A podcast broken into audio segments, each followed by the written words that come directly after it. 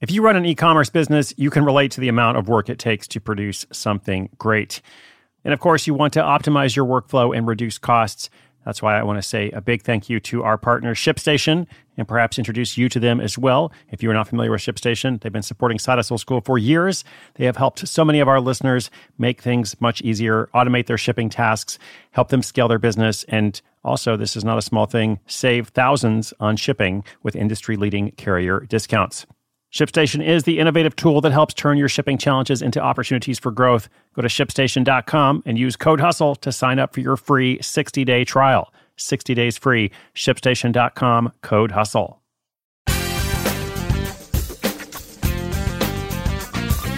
Today's listener slash caller has a side hustle teaching data analytics, and he wants to grow it. But he's feeling overwhelmed with all the necessary tools. So far, he's been doing uh, in person teaching and then live online. He wants to go to something that could bring about more passive income and reach more people. But how can he choose the right resources and tools without being fixated on them? Well, it just so happens that this listener is in luck because next week is all about discovering what is essential to launching your product or service. I'm going to strip down all those extra things and look at what you really need. Okay. But if you're listening in real time, there's no need to wait until tomorrow because we're going to jump in looking at tech tools, feeling overwhelmed about them, how to make choices, how to filter, how do you choose which package when there's multiple options, and so on. All that stuff in today's brief episode. Stay tuned.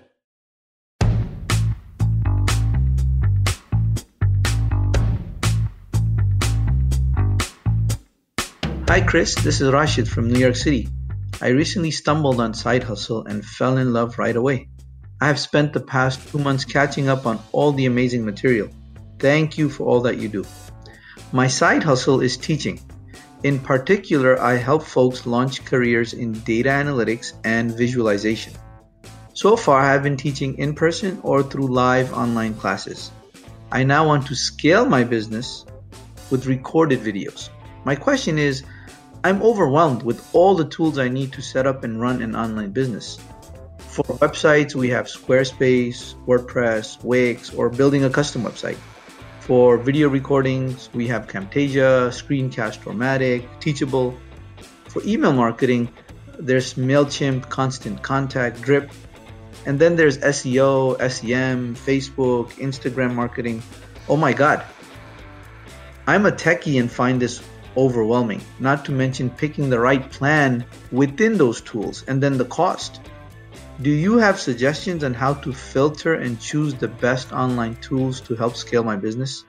I can't wait to hear from you and thanks for the motivation. The community appreciates you very much.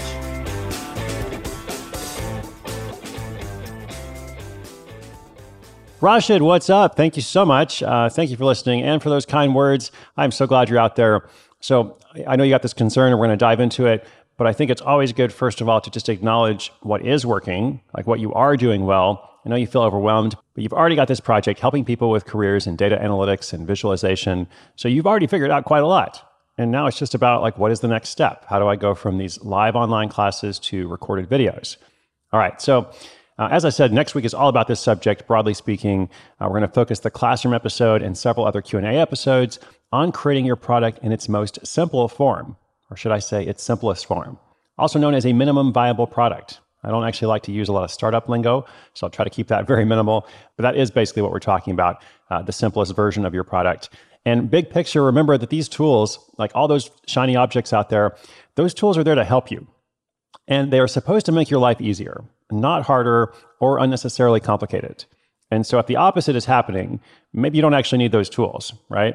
Now, you do need some things. And so, obviously, that's the crux of the question here. What do you really need for this business? And for Rashid, even though his list sounds pretty long, like the first time you listen to it, you're like, wow, he's got this, he's got that. But actually, most of what he mentions sounds important for what he's doing.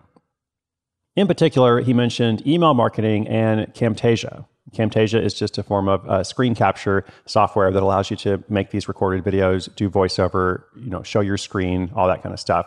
And then email marketing, of course, allows you to you know, build up an email list over time, send broadcast messages, send drip messages, also known as autoresponder sequences.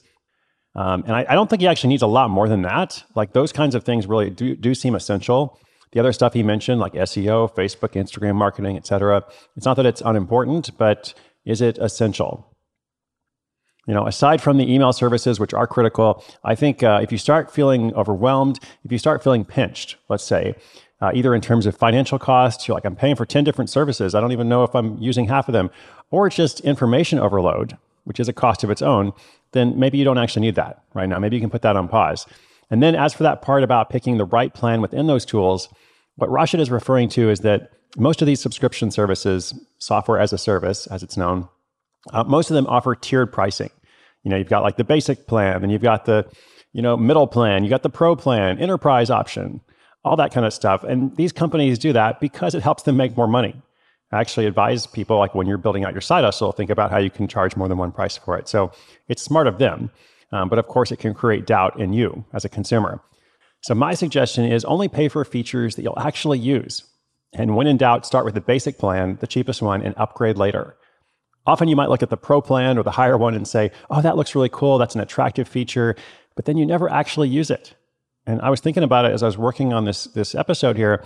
There's a service that I am paying $100 extra each month for. Like I use this service, but they have something that's kind of like an add on, and you can pay $100 a month for it. And I've been paying for it for probably about five months uh, because five months ago I looked at it and was like, oh, that's cool. I should do that. And I've been paying for it, but I haven't actually been using it. So that's not good. Do what I say, not what I do, obviously, uh, unless you want to pay more money. Uh, but don't do that. I don't want you to actually pay more money.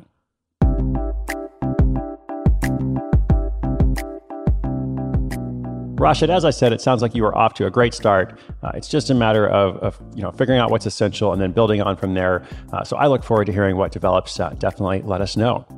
And listeners, if you've got a question, whether it is about nuts and bolts or an idea or about marketing, which we're going to delve into much more in the second half of the year, whatever it is, let me know. Just come to sidehustleschool.com slash questions. We might feature it right here. If not, I still appreciate your question. All right, thanks so much. I'll be back tomorrow. My name is Chris Guillebeau. This is Side Hustle School.